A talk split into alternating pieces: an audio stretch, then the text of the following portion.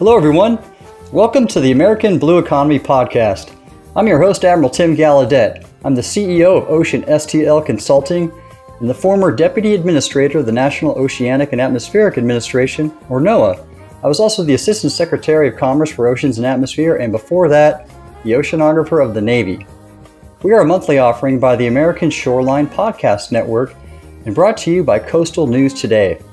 The American Blue Economy podcast brings together leading voices in the ocean, coastal, and Great Lakes economies to expand awareness and collaboration, identify positive solutions to address the many challenges to the ocean economy, such as conflicting uses and climate change, and provide thought leadership to support our post pandemic national recovery.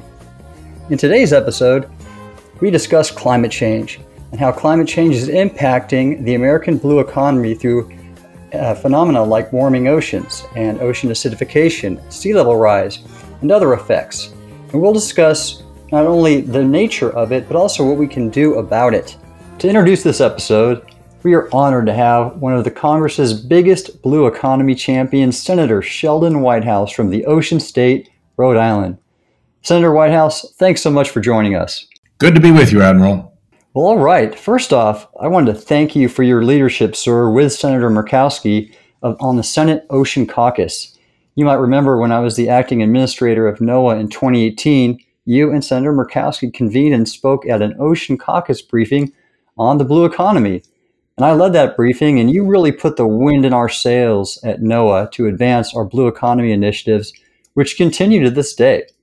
Can you tell our listeners why you founded the Senate Oceans Caucus with Senator Murkowski about a decade ago?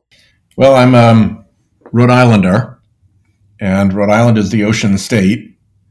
And uh, I'm keenly aware of what is happening in Rhode Island as we experience sea level rise and predict far worse sea level rise, and as we watch our historic fisheries moving about and mostly away from us. Um, so I knew that we had big problems uh, offshore in the oceans. And what I saw when I got to the Senate was that there was really almost nobody paying any attention to any of these issues. Uh, there just was not um, a forum for thinking about all the really grave problems that oceans face right now. And Lisa Murkowski has a good deal more coastline than I do up in Alaska. Um, but we share a common concern about what's happening out there in our oceans. And she was a eager and very helpful ally. And we've grown now to, I want to say, maybe 38 members. And it's quite bipartisan. I think there are maybe a few more Democrats than Republicans, but not by much. Um, so it's been, uh, by the standards of Senate caucuses, it's been very effective. We've gotten a lot of work done and a lot of bills passed and a lot of treaties approved.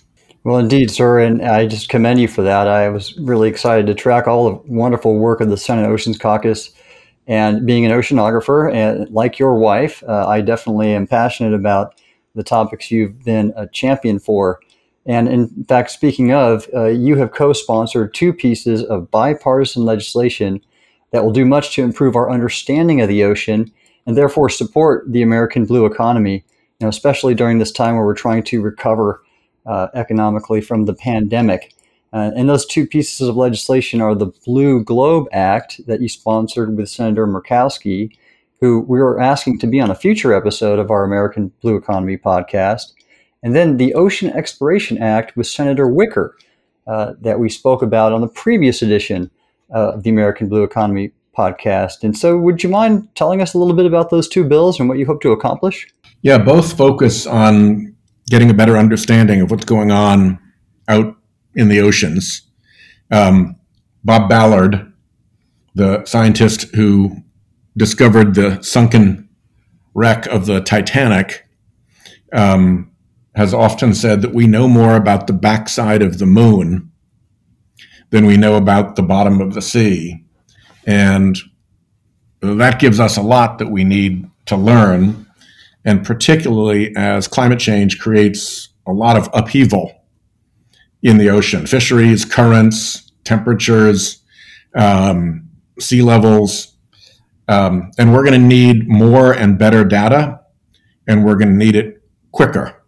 As you mentioned, my wife is a marine scientist, and um, if things are stable state, then your data set um, doesn't have to be all that robust in order for you to make meaningful predictions about what's going to happen. But if there's upheaval, then you need a lot more data and you need it much more quickly in real time to be able to make accurate predictions about what is going to happen. So both of these bills are focused on improving uh, ocean exploration and ocean data and monitoring. Right, such important work, sir. And in fact, uh, right, to be, be able to adapt and perform the types of planning and action that we need to take for action we need to take, we have to be able to predict. Um, you mentioned Bob Ballard. Uh, interestingly, he was on the most recent episode of our podcast where I had a one on one interview with him about his book, uh, his recent memoir. And in fact, you probably know too that he, uh, for a time, uh, or he established the Inner Space Center at the University of Rhode Island, which NOAA now uh, runs in, in, collaboration with the URI. And so, uh, big role there of Rhode Island in advancing exploration with his help. Yeah, absolutely. My wife and I actually led the um, legislative effort to get that building on the ballot for a ballot initiative and to make sure that the ballot initiative won. Oh, I'm so glad you did. So I feel satisfaction that that Inner Space Center is there. It's really the only new building on the entire Bay campus. Oh, and it's terrific. I've been there and uh, was just thrilled to see the work they're doing. And and they often are live streaming from our NOAA ship at sea the the video from the remotely operated vehicle uh, out in the deep ocean um, in the Inner Space Center. It's just a terrific place. Uh, so good on you there, sir. One of the things that Bob likes to say is that if uh, he would never trust me to hand over the controls to me of the ROVs. But if I was 14 or under, he'd give it to me in a heartbeat because people in that age cohort really know how to manipulate those things. That's a fact. I've seen my kids all do that with, uh, we actually have an aerial drone. I'd rather see them get on some ROV controls too. And uh, in fact, I've been on his ship, the Nautilus, where I did get behind the controls. He, he, I guess he yielded for a few minutes to give me a shot. But well, you're a trained professional, so he had no choice. Yeah, well, I, it had something to do with me being an admiral and him being a commander, I think. but uh, sir, in terms of climate change mitigation, uh, the, the, bills you mentioned, um, or pardon me, adaptation, the bills you mentioned address that by understanding the ocean. But you've also sponsored a, a wide range of initiatives to address climate change mitigation through uh, increasing energy efficiency and reducing our carbon footprint. Uh, would you like to say anything about those? Yeah, I'll mention two. One is passed into law and already being implemented by the United States Navy. It's called the Sea Fuel Act, and it has sent millions of dollars to the Navy for research on uh, alternative fuels to um, help the Navy reduce the carbon footprint that they have. Uh, when you look at for instance, uh, Naval Station Norfolk, a previous commander uh, of that base said before he stepped down from that position that it probably only has another 20 or 25 years before it gets submerged by sea level rise. You can keep raising the piers all you want, but it's all the community around it that supports the base that is what's vulnerable and, and hard to lift. So, you know, they're seeing real risk. You know, Diego Garcia, the island out in the middle of the Indian Ocean, where we have so many communications uh, capabilities, uh, that could go under. So the Navy's taking this quite seriously, and they've been very diligent about spending this money on good scientific research.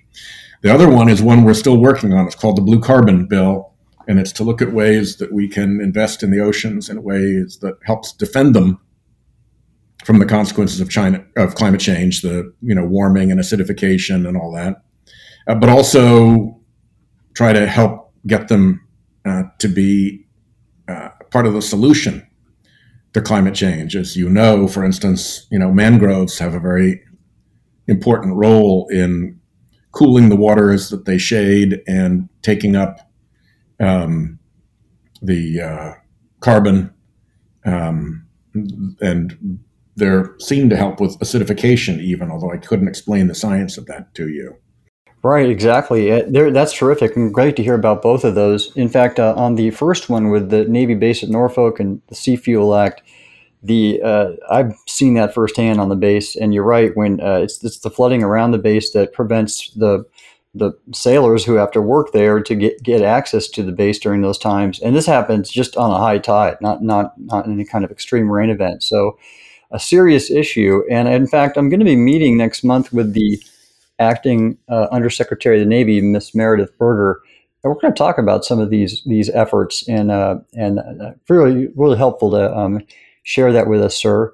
And blue carbon, the same. Uh, know about that. Know about kelp and, and um, seagrasses, which also do the same. Seagrass, mangrove. There are a lot of things that we can do to uh, create a healthier ocean and um, reduce, start undoing the effects of climate change. Uh, right on, sir. That's just great. And uh, so, thank you for all that work you're doing in the Senate to uh, really support our, our, oceans and the, the recovery of our blue economy, uh, especially with respect to the impacts of climate change. Um, that's about all we have uh, for our time now, uh, Senator Whitehouse. But is there anything final that you wanted to share with us before we go to the, the panel discussion? Uh, I just wanted to share that we are very excited in Rhode Island about uh, developing our blue economy. Um, between the Navy research facilities and the Navy base and the Naval War College and our uh, graduate schools of oceanography at URI and at Brown University, and our robust aquaculture industry and the fact that people come from all over the world to enjoy the sparkling waters of Narragansett Bay in the summers and our beautiful beaches. Um, the blue economy is a really big deal in Rhode Island, and we're looking um, at trying to make sure that we maximize all the co-benefits from all these uh, different groups. Um, and I just will, you know, flag URI and its new president, Marc uh, Parlange, and URIGSO has a new dean, uh, Paula Bontempi, and uh, Jen McCann at Rhode Island Sea Grant and the URI Coastal Resource Center. She covers uh, two offices. And a wonderful guy from Moran Shipping, the uh, logistics company. Um, they've been some of the leaders on this, and I just want to give each of them a little shout out. Well, well said, sir. All great people. I know Dr. Bontempi personally, and I think she was the right choice at the right time for the Graduate School of Oceanography at URI. Uh, what a great leader. What a great state, the Ocean State, Rhode Island, and Senator Whitehouse. Thank you so much for your many contributions to the American blue economy. My pleasure, Admiral. Wonderful to be with you again. And as we have had in prior episodes, we have a superstar lineup for this one. First off, we are delighted to have Dr. Peter de Menocal, the director of Woods Hole Oceanographic Institution, or WHOI. Peter, thanks for joining us. Admiral, thank you so much for having me today. All right. We also have Dr. Jim Reilly. He is the former director of the U.S. Geological Survey and was also a NASA astronaut and a U.S. Navy engineering duty officer. Jim, it's so good to reconnect with you, my friend. Yeah, same, Admiral. Thanks for having me, and uh, good to talk to you. Right on. We also have Bob Glazer. He is the chair of the Gulf and Caribbean Fisheries Institute and an associate research scientist with the Florida Fish and Wildlife Conservation Commission. Bob, thanks for being here. Thanks. Good to hear from you, Admiral Gallaudet. And we have Dr. Amy McGovern. She is a professor at Oklahoma University and director of the National Science Foundation Artificial Intelligence Institute for Trustworthy AI in Weather, Climate, and Coastal Oceanography. Amy, so good to have you here. Thank you. I'm glad to be here, Admiral. All right. And last but definitely not least, we have Ray Goffer. He is the Chief Strategy Officer at Tomorrow.io, a super innovative weather and climate services company that will blow you away with what they offer. And he, Ray, is also a former F 16 pilot in the Israeli Defense Force, so he knows weather and climate impacts firsthand.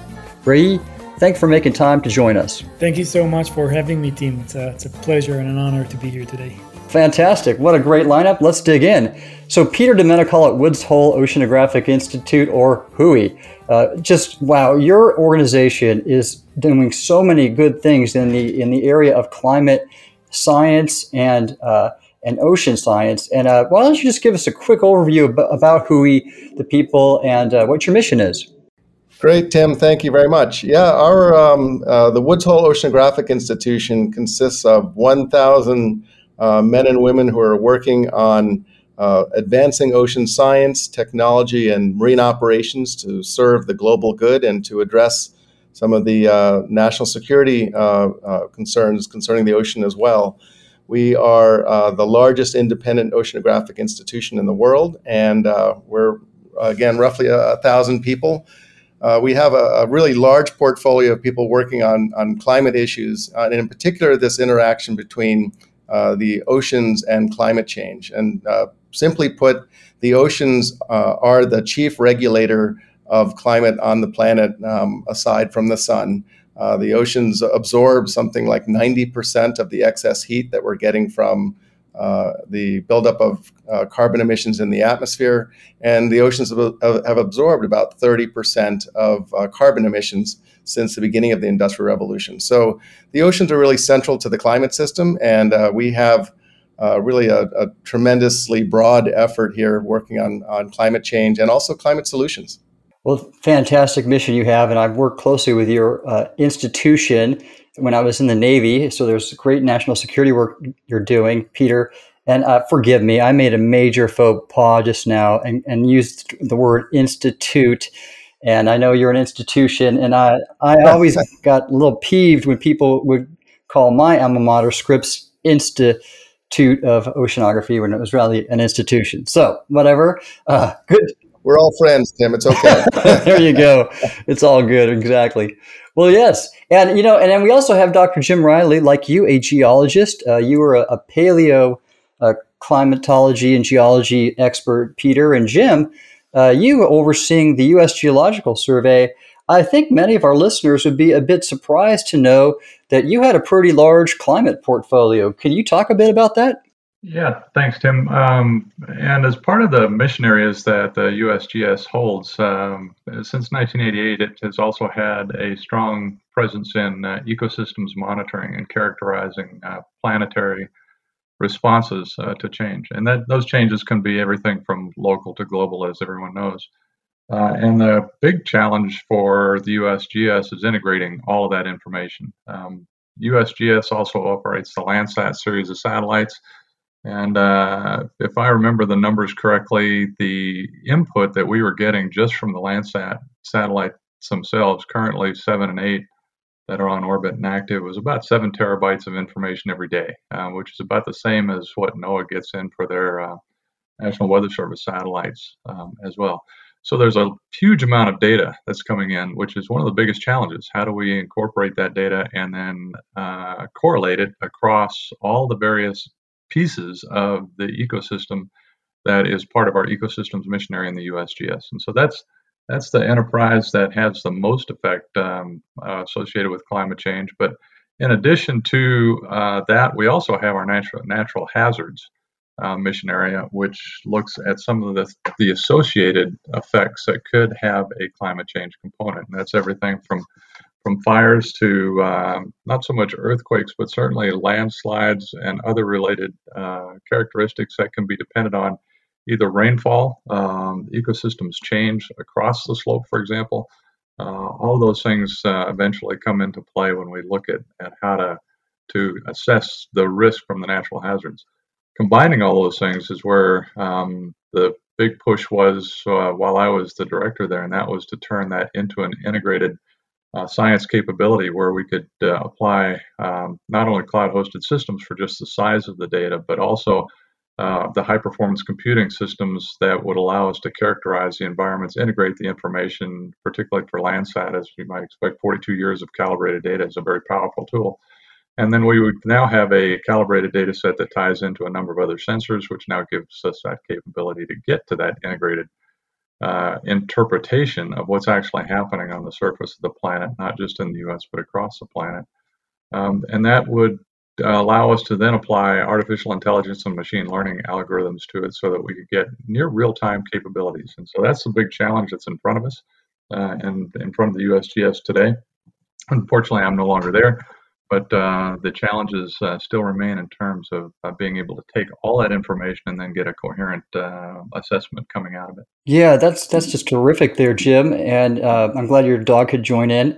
just joking, but that yes, I really enjoyed partnering with you on advancing capability and integrating information using things like artificial intelligence, which we'll talk about with Amy, and and cloud-based solutions. In fact, uh, and also your expertise with space-based uh, systems. I mean, you having been a three-time space shuttle uh, mission astronaut, as well as having conducted five spacewalks, um, I think you know a little bit about space. Yeah, just just a tad, and then of course, as you and I both know, the military, of course, we're very strongly interested in how we can characterize an, an environment, and and for the military, it's mostly battle space environment but for um, it's not really different uh, when you look at at uh, global environments in terms of how you characterize it. Same sets of tools, just how you use them. Right, right. Uh, interesting. Well, of all those, uh, the diverse mission set that the USGS has, I was very uh, surprised when I started working with you about, like you said, how many e- ecosystem services and science, how much science you do. I, re- I actually went diving on a U boat off North Carolina, and I, uh, I was uh, one of my dive buddies was a USGS sturgeon biologist, a marine biologist, uh, and that NOAA has several of those too. And I thought that was just fascinating. But yeah, that's that's just terrific. And actually, on this topic of the ecosystem impacts of climate change, uh, we have a real expert in this field, and that's that's Bob Glazer, and he is. Uh, he has been a PI or co-PI on a number of studies, mostly focused on the Caribbean and Florida, um, so, Bob, can you share a little bit about what you've learned and how, how climate has impacted not only uh, fisheries and ecosystems, but um, but other elements of your where you live, even in Florida?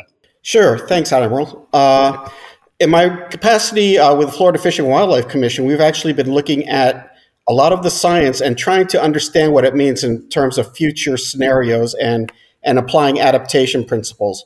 So we've been developing adaptation um, approaches that can help us uh, ensure that we can still meet the mission of the Florida Fish and Wildlife Commission. Um, and this is in both terrestrial and marine environments. Uh, they share a lot of commonalities. Uh, and so a lot of these adaptation principles and adaptation actions actually will carry across. Uh, one thing that we are laser focused on is the fact that it is not just climate that is uh, leading to all these changes, but there are a lot of other drivers. And they're sort of functioning underneath this umbrella of climate. So we have to be sensitive to uh, different different ecosystem effects that are coming from, for example, development or population changes or the political um, environment under which we operate.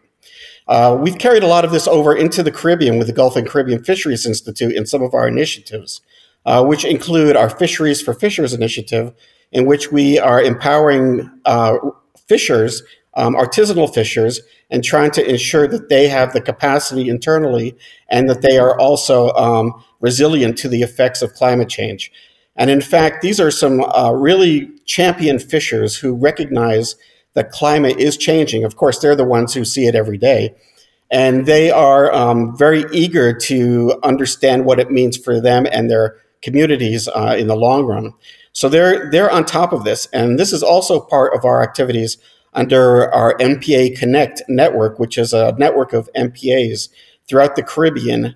Um, and these uh, individuals also are on the front lines and are seeing changes every day. So when we're combining uh, a number of these initiatives together, we can really um, start to develop synergies towards uh, developing internal capacity and resilience for these communities. Well done there, Bob. I'm really excited to hear talk about adaptation and actually responding and doing something about these changes. And, uh, and, and I saw that too when I worked with NOAA. Uh, our fisheries had a leading role nationally in adaptation work, and I'm going to I'm going to ask you a little bit more about that in detail. But um, one of the I think most kind of near term uh, solutions for adaptation is better weather forecasting.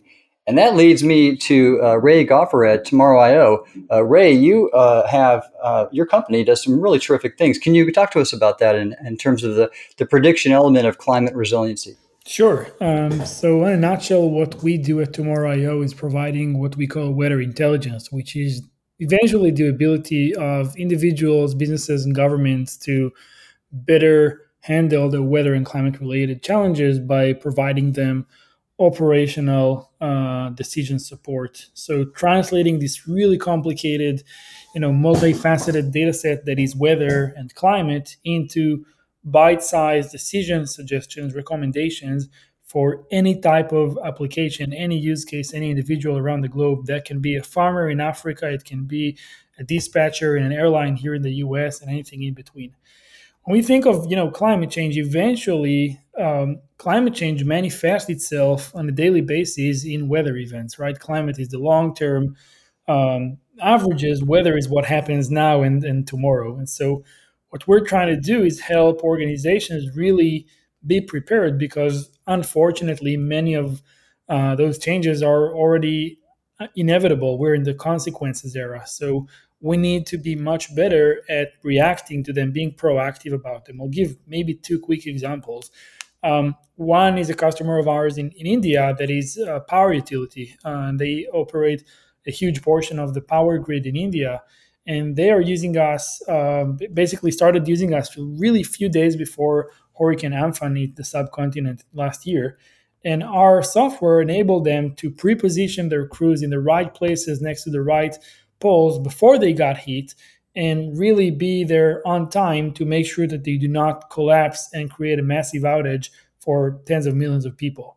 So, this is one example. The other example I'll give is actually related to the work we're doing in Africa, where uh, most people, I guess, don't know, but there is a massive locust crisis that is also the result of climate events. There is just more intense precipitation that leads to uh, locust swarms increasing in size and in frequency.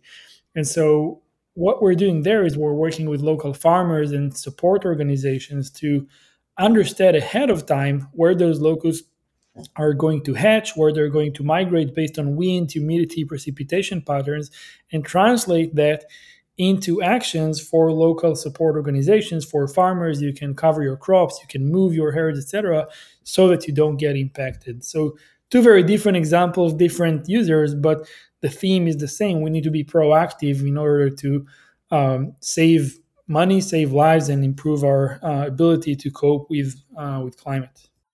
Those are great examples, Ray. In fact, if anybody's interested, I published a piece in the Washington Post on July 9th. The headline was Extreme Weather Requires Private Public Sector Partnerships. And I, I talk about some of Ray's examples as well. Uh, but really, really uh, powerful stories there. And and now, interestingly, I know that you uh, some, some of your decision support, your weather intelligence, is fueled by artificial intelligence algorithms, and that's where I, I want to bring in Dr. Amy McGovern at the at Oklahoma University. And Amy, you and I work together on the origins of this AI center. Tell us about your AI center and what it's doing with respect to weather, climate, and coastal oceanography. Yes, I'm glad to, to share. We are developing trustworthy AI, as you said in the beginning when you introduced our center name, is right in our name. Our focus is not just developing novel AI and machine learning methods, but developing them such that we are sure that our end users will actually trust them and use them. And so, as such, we have a cycle where we are doing foundational AI research, you know, trying to find the new methods, and and then we're working hand in hand with atmospheric scientists and ocean scientists to look at the application areas, and then also with social scientists. And the social scientists are telling us what our end users actually think of our AI and whether or not it's trusted and what needs to be adjusted, why they might not trust it, especially in a crisis situation, which is something that really matters. We want this AI to help improve our resiliency to climate change and to help improve our weather forecast for a variety of weather extremes but we need it to actually be used, whatever we're developing. So, yeah, so Amy, I think a lot of people jump into the AI discussion without really understanding what it is and or why it's it's important uh, compared to conventional methods. Could you uh, uh, elucidate that a bit? The explanation of what AI is. Yeah, and why why were you why are we applying them to climate, weather forecasting, for example? Well, so the the AI answer and AI in the media is often used to mean primarily machine learning, although they are, if I drew a Venn diagram, they overlap. But AI is intelligent methods to to, to solve large problems. The machine learning is generally adaptive methods. Um, what we're able to do with our AI methods that the humans right now can't do is sort through this very large amount of data that we're talking about. I know Ray was mentioning, um, you know, the the data that his company is collecting.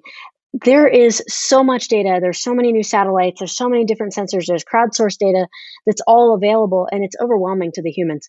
And so AI can enable us to find patterns in these really, really large data sets and enable the human forecasters to actually just really focus in on an area, so they could sift through the terabytes and petabytes of data that's coming in at any given time and highlight what's most important. Um, and and that really it, it we I want to make a point when I'm talking about this. When we first started talking about AI for weather and, and, and climate, people thought we were trying to replace the humans. We're not trying to replace the human experts. We're trying to create an AI that helps the human experts do their jobs better. Right. That's that. I love that, and it, it's uh, and I love your passion too, Amy. Uh, you've always had that from the day I met you a few years ago, and and that's interesting and very much related to AI, uh, robotics. And I think uh, going back to Dr. Peter de Menocal at Woods Hole Oceanographic Institution, uh, you have uh, the, one of the nation's leading facilities in marine robotics. I think in this National Deep Submergence Laboratory. Uh, are you how are you using some of your submersibles and vehicles to study the ocean and potentially unlock some secrets re- regarding uh, the changing climate? Right, Tim. Uh, you know, one of the things that is most um, noteworthy to me is that uh, so much of the way that we were doing oceanography 10, even 10 or 20 years ago, uh, re- relied on the use of individual ships to lead individual expeditions to point places in the ocean for a limited amount of time. Um, our development of robotics at the Woods Hole Oceanographic, but really um, across the uh, other international leaders in this area as well, have really just completely transformed the way we do oceanography. Um, as I speak, we have 4,000 autonomous robots around the global ocean uh, monitoring ocean temperature and nutrients and oxygen level and chlorophyll, um, uh, really just taking daily temperatures of the ocean globally. Um, so we now have not only maps of surface temperature that are monitored by autonomous vehicles, but also maps of the sub- subsurface going back, uh, going down to over a mile, a half, mile and a half in the water column. So um, what this is revealing to us is that it gives us the spatial and temporal coverage that really wouldn't be accessible from uh, from uh, ships alone, and so it provides this really comprehensive four-dimensional picture of how the planet is changing um, in near real time. For example, you can download data from this one particular fleet called the uh, Argo network, the AR, uh, ARGO network. Um, you can actually download data to your phone in real time. Um, that's just one example of a, a relatively uh, simple minded robot, if you will, that just pogo sticks up and down uh, from the surface to about a mile and a half water depth. Uh, we also uh, developed um, curious robots here, which are actually much more um, uh, capable in that they use AI and machine learning to actually understand ecosystems based on what they observe and they and their ability to observe uh, different um, kinds of organisms as a community, as an assemblage, and say, okay, this community makes sense. It looks like what I've seen elsewhere. Now, let me look somewhere else. I'll, I'll drive myself somewhere else to look for something different. And that sense of inherent curiosity is uh, one of the state of the art developments that we're doing now. Um, where we're headed in the near future is actually developing an entire network of these um, autonomous, curious uh, robots to really probe the, the, the, depths of the ocean. And uh, it's, it's apparent to any person living on land that you know our, our interaction with the ocean is pretty much looking at it from the shore and just seeing the surface. Um, all of the action in the ocean, all of the stuff we care about in terms of the ocean's ability to regulate climate, um, it comes from the depths of the ocean, comes from really the, the whole ocean function uh, in its regulation of heat and carbon. And uh, that's really where I think uh, robotics can really take off, is that informing this otherwise hidden part of the ocean.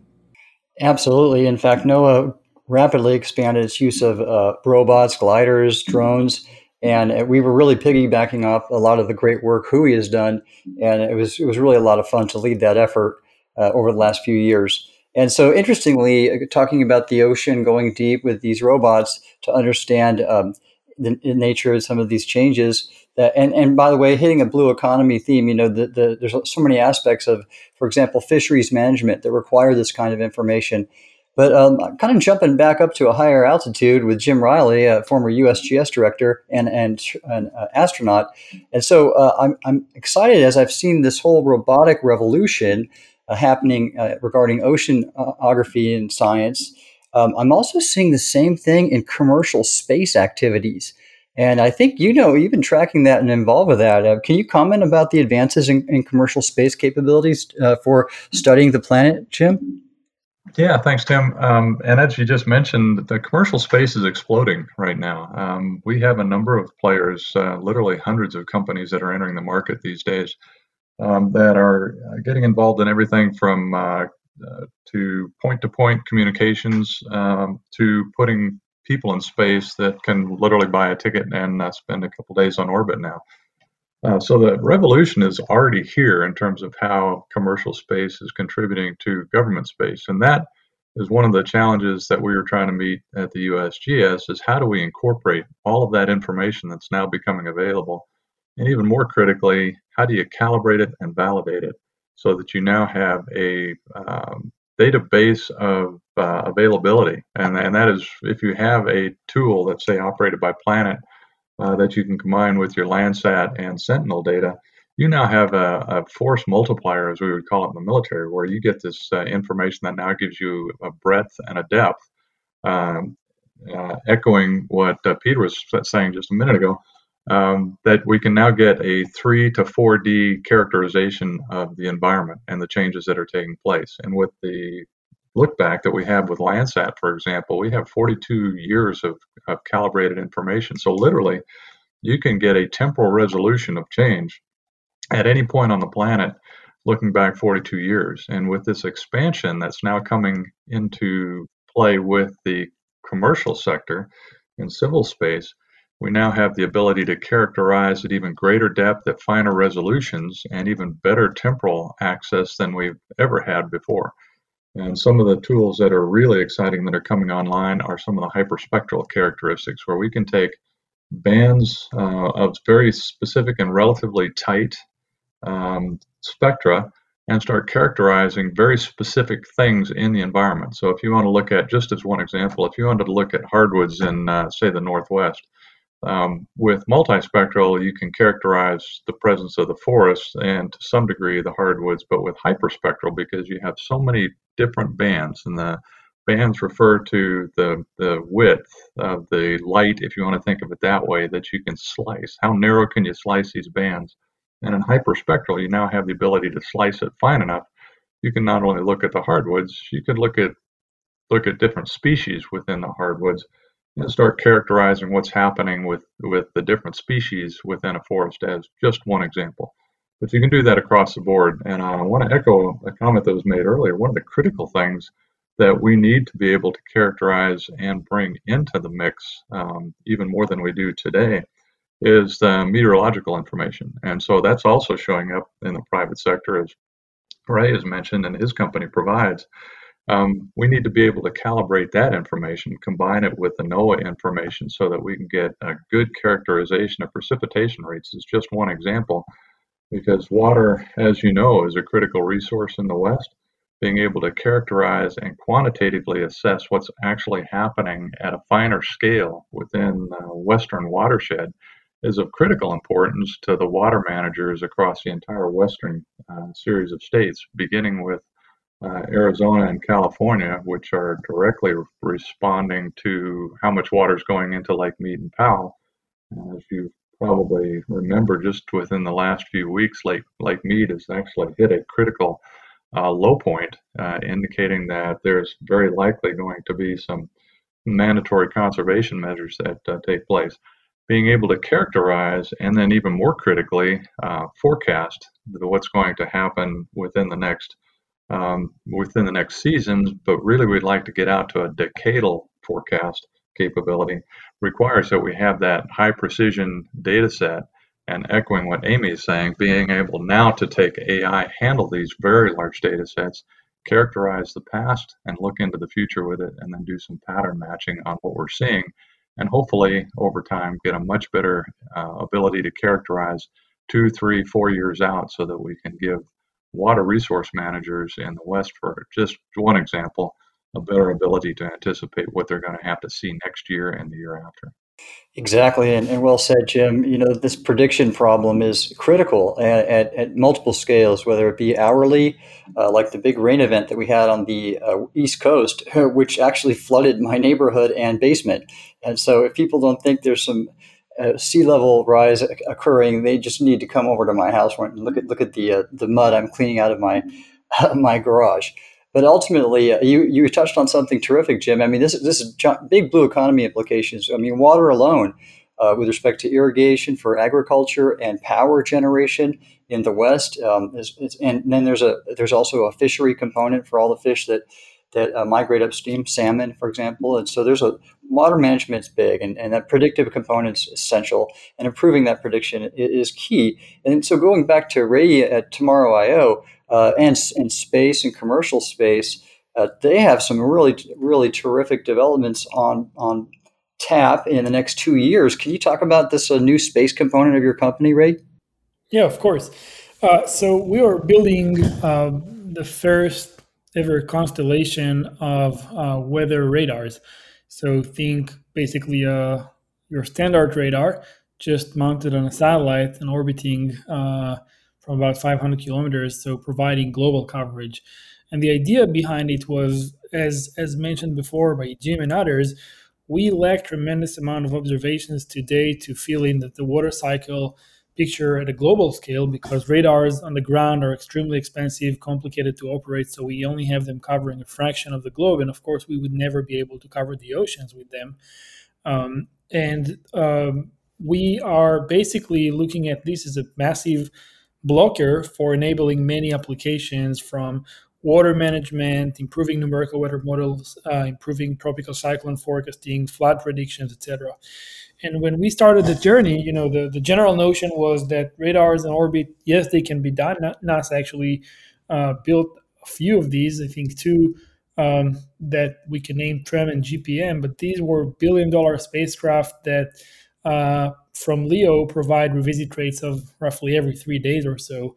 And if you want to get the data in refresh rates of say one hour or or close to that, uh, you need to have many many satellites orbiting in LEO, and that is one of the biggest advancements we're offering is basically miniaturizing those radar instruments into something that can fit in a very small satellite, sub 100 kilograms, and that enables us to build many of them with a very reasonable price point and deploy them to cover the entire globe. And when you think about the impact, you know, we, we always look at it from the problem perspective, not the technology side. There are over 5 billion people today that live outside of radar coverage. If you think of, you know, Latin America, Africa, most of Asia, etc. This is a huge amount of people communities that are dramatically impacted by weather but have very limited access to high quality weather information today. And we believe that this constellation, which by the way can do a bunch of other stuff I'll talk about maybe later, um, is really going to um, change that and is one of the biggest advancements we can offer to move the needle at a global scale for the entire weather and climate uh, enterprise. Yes, and very impressive, Ray. I mean, when you really think about that, for our listeners, uh, LEO is low Earth orbit. That's what this constellation will fly in, and GPM is global precipitation monitoring. But there's also the fact that these radars will measure sea surface height, which is a key input to ocean circulation models, and and uh, also and will help us to better uh, assess to a high resolution and revisit rate of sea level rise. So this is remarkable what this uh, company is doing, and I appreciate your presentation. And in a similar way, uh, Amy McGovern at Oklahoma University and your Artificial Intelligence Institute, you are partnering, you're also engaged with some public private partnerships. So, who are the companies involved uh, with your institute that are working uh, to advance the application of AI for the environment, environmental science? We have a number of private companies that are involved with us. Um, we started with four um, Google, uh, IBM slash the weather company, Disaster Tech, and NVIDIA. And then we've added since a variety of private industry partners as well. So Radiant Earth, Vaisala, and Park. And then we did talk to Ray. Hopefully, they will eventually become partners as well. um, each one of the different partners has different foci that they're, you know, it's, it's very much what they're looking at, right? Um, we, for example, with Vaisala, have been talking about what we can do with their lightning data, their global lightning data, to improve the weather forecasts. Um, I think if we could end up partnering with Tomorrow.io, we could do something similar because I think that data, when when the satellites are up, are going to be incredibly valuable in helping um, with the nowcasting. But there's going to be so much data, you really need AI to be able to process it. Right, right, and uh, but exciting. You know, if uh, one of my themes I try to harp on during my episodes is that uh, the blue economy, as well as uh, environmental science, is really a team sport. And so it involves academia, like with you, Amy, uh, institutions like Peter de Menocal's at Woods Hole, and uh, the private sector like Ray. It's just great to see this kind of teaming, and of course the government, formerly what Jim Reilly was with with USGS. And going back to Dr. de Menocal at Woods Hole, um, another great example of a partnership is something I paid a lot of attention to, and you have a what they call a NOAA Cooperative Institute that you're a part of for ocean exploration. And in the previous episode, uh, we chatted about that. And the one before that, I actually had a one on one interview with Bob Ballard, who is one of your uh, formerly a tenured professor at Woods Hole and famous for discovering the Titanic. But this this Ocean Exploration Cooperative Institute is, I think, a great example of partnerships um, put into play there, uh, Peter. And uh, could you talk a bit about that and, and how um, that's also unlocking secrets about uh, our changing ocean? Right. So the, the Cooperative Institute with NOAA is uh, a really uh, vitally important collaboration uh, that um, activates much of the research that we have here on campus uh, and really gives us an opportunity to work uh, more closely with our scientists and to engage on really tough problems that require uh, collaboration. For example, focusing on sea level rise or focusing on the changing surface ocean.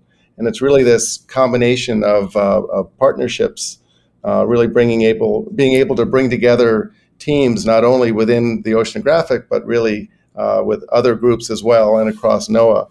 So I think this is one of the ways in which we, um, I think, can really multiply the amazing talent that we have here at the Woods Hole Oceanographic uh, with other leaders, um, both within uh, government agencies such as NOAA, but um, really we're, we're seeking now to uh, increase our partnerships even with uh, within the private sector, within uh, corporations as well.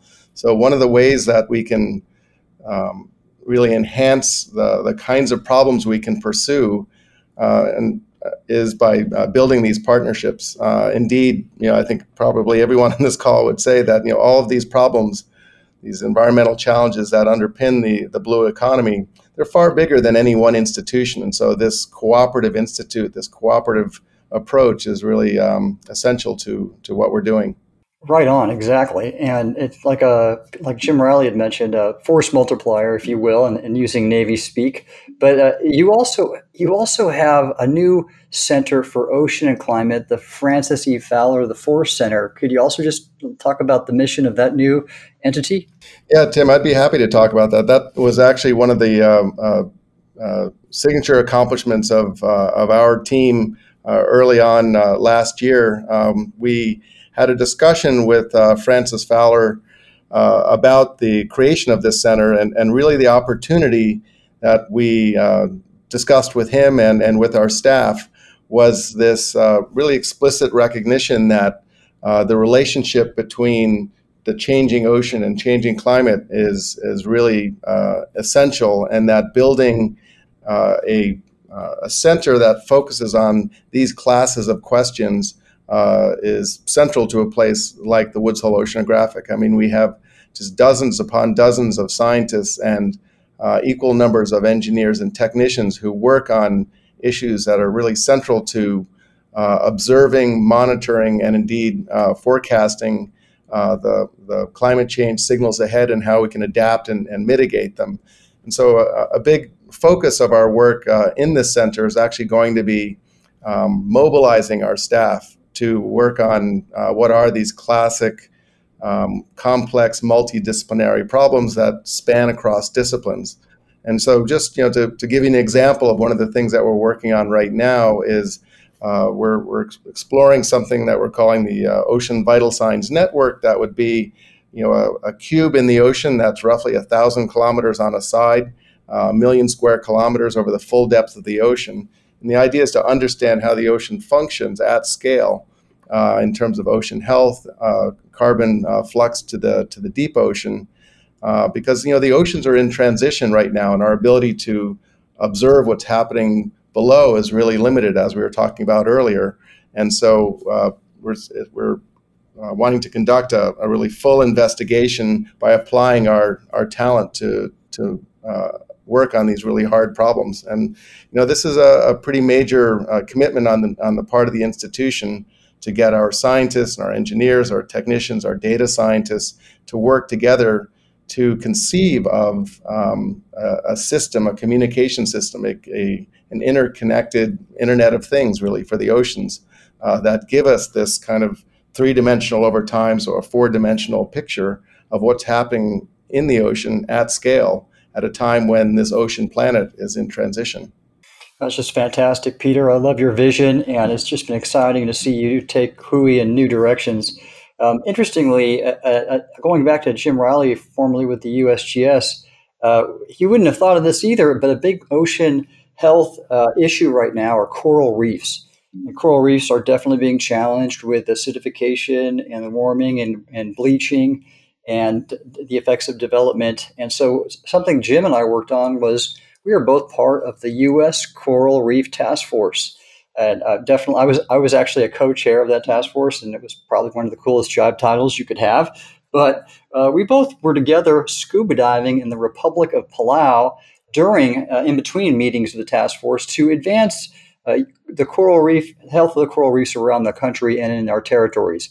And I just wanted to, you know, kind of from a real, like, kind of sort of uh, boots on the ground um, uh, example, Jim, what what did what was USGS's role in in uh, coral reef monitoring and um, health? So um, thanks, Tim. So the actually that was a lot of fun diving uh, on the reefs there in Palau. Um, I was impressed by a couple of things. Just to take a little sidebar, um, the uh, reef that we were on, as you recall, had been totally destroyed in a in a typhoon uh, just a few years before we were out there. And so NOAA and the the local universities as well as USGS were looking at, at reef recovery. Uh, and it was pretty remarkable how quickly uh, some of the uh, species of, of, coral on the reef were recovering. Others not quite so much, which um, which was kind of interesting from the standpoint of how precise can we look at the, the information. Of course, on that one reef, we have one really um, well studied small patch, if you will, of the reef but getting to where we have a, a resolution large enough to see what's happening on a global scale, uh, that's a much different problem um, and one that we need to look at in the in the whole. And going back to uh, as we were talking about with with the overhead assets and what what the communities are doing now, when you think about what's happening in the reefs, as you mentioned, Tim, it's a very complex set of problems, and and depending on where they are and the conditions around them, um, the it will depend on what's happening specifically to the reef, the drivers, and then characterizing those drivers so that we can increase the health of the reef is obviously where we want to go. You and I were talking about the ridges to reefs and, and everything from runoff um, from some of the island uh, island soils into the reefs were, were a big impactor, and that was one that was being studied in Hawaii. Others are changes in the chemistry, uh, changes in the temperatures, um, and there are obviously some other drivers we don't even know yet on what's uh, impacting the reefs.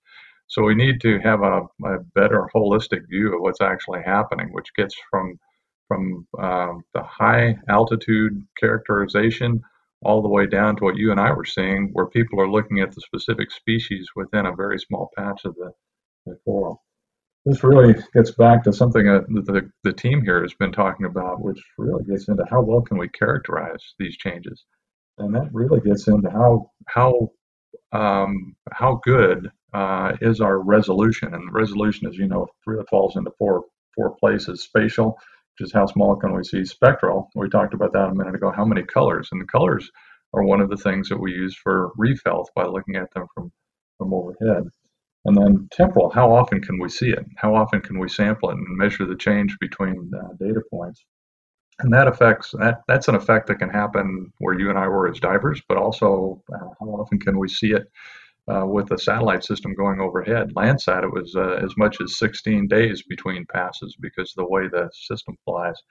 But when you have um, other systems up there, which there are now hundreds of them, well, you might have, as Ray mentioned, temporal resolution of minutes to just a couple of days. Well, that now gives you a data set that really is, is quite useful. Uh, and then the last one is radiometric. How bright does something have to be before we see it? And that's all about the aperture on the on the system. And uh, there's some things that we can do with that. But um, as you stack all this information together, you now have a data set that gives you pretty good resolution in those four areas. And the last one really echoes what Peter was mentioning earlier in sort of the 4D uh, characterization. Um, in addition to those four, we have the geolocation precision. You know, how well can we stack all this information uh, so that we can now do the uh, cloud-hosted systems analyses um, on the data set that we would have, say, on that patch of reef in Palau, looking at it from overhead. Um, having those five characteristics are really important so that we can now get a much better holistic uh, view in it. And the critical thing there, going back to Landsat, which I mentioned earlier, is how do we calibrate and validate that information across all these different platforms? That I see as one of the big challenges um, in front of us in terms of developing these data sets is how do we make it so that we're looking one to one between all these different components and that's one of the technical challenges in front of us. It's uh, one that uh, a lot of people are working on, and so I expect we'll see some really amazing, uh, amazing results come out of that here before too long. Indeed, really well said. Also, Jim, and uh, you know, so kind of the the issue of characterizing and predicting the environment is key. Uh, key for what? And why is that important? Well, it's going to help us better adapt and manage. And I think someone who could talk really well to this with respect to fisheries is Bob Glazer. And in fact, I know you performed some studies. For example, you mentioned about helping commercial fisheries adapt. Um, so, give us a specific example of like this in your studies, what you shared with and recommended a given commercial fishery in Florida uh, to respond to th- something like sea level rise. Well, I think it's important, Tim, that uh, we recognize that there's not only going to be losers in terms of um, climate change. For example, we're looking at here in the Florida Keys uh, what sea level rise might mean for a variety of sentinel species, one of those being the spiny lobster. And uh, for those of you who are familiar with Florida Bay, for example, it is comprised of a number of uh, isolated um, polygons that are essentially uh, basins and they're emergent around their margins. And right now, those basins, because they are emergent, um, become hypersaline and extremely warm in the summer. Thus, any kind of larvae that uh, try to get into those areas are, are restricted because of those um, emergent uh, um, basins. But under sea level rise, those actually may overwash and thus provide habitat where none was available previously for, for example, spiny lobster. So there could be winners in this whole uh, scenario. One, um, but we we usually what we do is we take the information that is produced by the likes of everybody on this panel uh, and sort of try to reduce the uncertainty that's associated with future scenarios. And uh, there's a lot of good information that's coming out that's allowing us to really hone in on what a future um, might look like. And for example, in Mexico, uh, around Xcalak, um, we were examining what the effects of climate change might be on the local uh, fisheries down there for lobster and for a queen conch. And when you start looking at uh, some of the effects, which could be everything from changes in precipitation and therefore runoff to uh, sea level rise to warming temperatures, it becomes a fairly complex issue, uh, and especially when you throw in the um, economic component. So what we've um, what we're able to do is sort of say uh, this type of a runoff scenario, you know, the um, the visibility may be poor, thus restricting the ability of these communities to fish in the way that they normally do. And in this way, we can then make recommendations on the governance processes that are in place to ensure that they are flexible enough to allow regulations to change, thus addressing the um, sustainability of those communities. So these are the types of issues and uh, the types of information, the data that comes from your panelists and their colleagues is exactly what we need to reduce the uncertainty to be able to help facilitate these communities to uh, sustain themselves in the long run. Well, that is just a blue economy good news story there, Bob. Thank you so much. and I love where the conversation is going. I wish we had all day, uh, and unfortunately we don't. But I would like to bring all of you back sometime one on one for uh, more on, on, all of these great topics. I'm going to actually give the last word to Ray Goffer uh, of Tomorrow.io because uh, we had a discussion earlier about the President Biden's commitment at the UN General Assembly. And uh, Ray's team has a really remarkable vision about how we can help uh, the rest of the world, uh, which uh, President Biden committed to in adapting to climate change. Um, Ray, what is your vision and what, what, do you hope to achieve? Thanks, Tim. Uh, really an honor to, to conclude this incredible discussion. Um, when we think about, you know, the, the ability of uh, the rest of the world, and particularly low-income communities and countries all over the world, to deal with uh, the impacts of climate change. A huge piece of that is is really their uh, what's called hydromet hydrometeorological infrastructure, right? Their sensing networks, their modeling capacity, their ability to disseminate critical weather and climate information to uh, their communities in timely fashion. And if you looked at a map globally of any one of these components, say weather stations or where high resolution models are being operated, you would see very strong correlation of that to uh, the wealth of a nation, meaning wealthy countries have it, uh, less wealthy countries do not have it. And that's a huge failure because typically, if you live in a low income country or low income community, you're in much more dire need for, for this kind of information. You're much more exposed. And so, our vision, in short, is we want to use uh, technology and different approaches, different business approaches, and collaboration approaches with governments to close that gap really quickly. So our satellite constellation is a piece of that, enabling to close massive observational gap globally at once. Uh, it's not the entire uh, solution; it's a piece of it. Running numerical waters, uh, models on the cloud is another piece of it.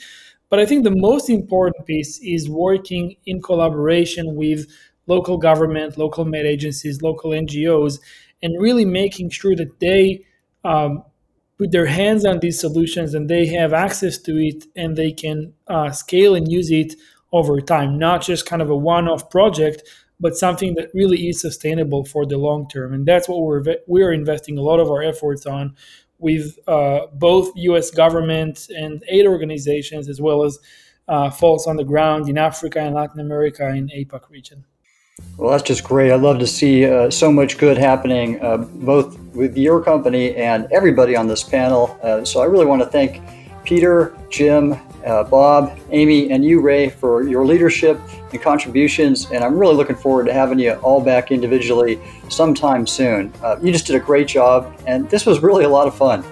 So, this is our latest journey on the American Blue Economy podcast, and we explored the complex and compelling issue of climate change and some of its implications on the American blue economy. I want to thank our sponsors at the American Shoreline Podcast Network and Coastal News Today. And I ask you to join us for our November episode of the American Blue Economy podcast, where we focus on coastal resilience, very much related to today's topic. This is your host, Admiral Tim Gallaudet, CEO of Ocean STL Consulting. Thank you for joining us, shipmates. I look forward to getting underway with you next time.